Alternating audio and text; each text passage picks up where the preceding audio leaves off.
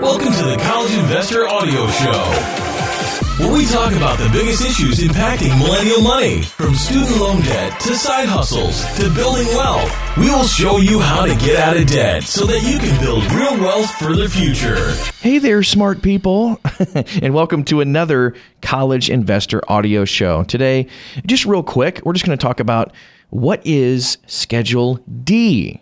So, Form Schedule D is used to report income or losses from capital assets. Assets owned by you are considered capital assets. Now, this includes your home, car, boat, furniture, you know, stocks, those types of things. That's just to name a few. There's a pretty lengthy list of items that are not capital assets. And you can see those on page D2 of the Schedule D instructions. So, Schedule D is where you list the total number of asset proceeds with their cost basis. The cost basis is derived from specific asset entries on Form 8949, which was new for the year 2011. Schedule D was updated to accommodate Form 8949.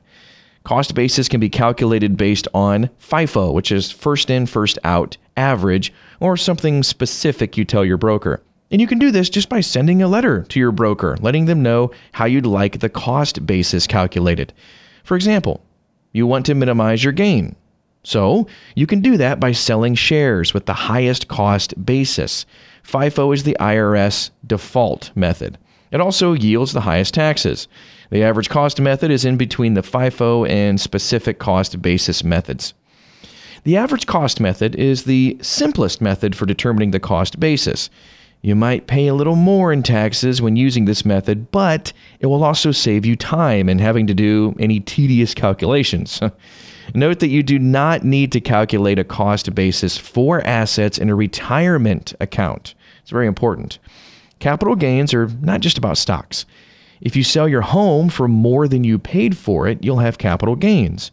When you sell your home, you'll report it on Form 2119, sale of your home. If the home is your primary residence, you can take advantage of a 121 exclusion and avoid capital gains, like I did. As you might expect, there are some rules that must be met to take advantage of a 121 exclusion. In the five years prior to the sale of the home, you must have lived in it for an aggregate of at least two years. A 121 exclusion allows you to exclude up to 250,000 in gains as an individual and 500,000 for joint filers. As an example, so let's say you bought a house for $200,000 and 5 years later sold it for 300,000, resulting in a $100,000 gain. Nice job. You lived in the house for 2 years during those 5 years. The $100,000 gain can be excluded from your income. If you rented the home during those 5 years, things get a little more complicated and the exclusion may not apply. Additionally, you must meet the use and ownership test.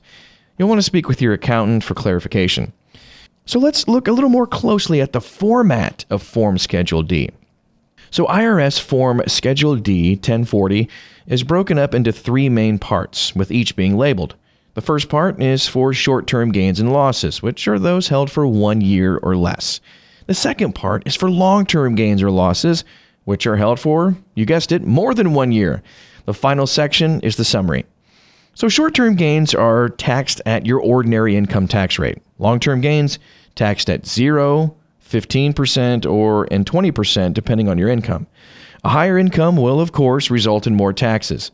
The 0% rate applies to those making 0 to $39,375 for single filers and $0 to $78,750 for those who are married filing jointly.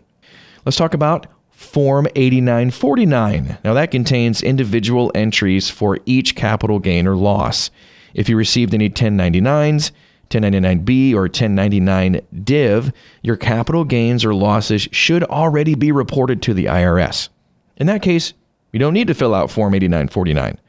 Form 1099B comes from your broker. Form 1099 div is for dividends from savings accounts, mutual funds, or other sources. Now you can declare up to $3,000 in losses, $1,500 for mailed filing separately on form schedule D, line 21. If you have more than 3000 in losses, the remainder can be carried forward for future years. So, for example, let's say your stock trading for the year resulted in $5,000 of losses. $3,000 can be reported on Form Schedule D and 2,000 carried forward. The $2,000 loss will be applied to the next year to offset income. After Schedule D has been completed, its results are transferred to Form 1040. The results from Form Schedule D will impact adjusted gross income on Form 1040. So, just like many of the other related 1040 forms, it's important to get your cost basis and any losses right so that your income is reduced and you don't end up paying taxes on phantom income. Nobody likes doing that.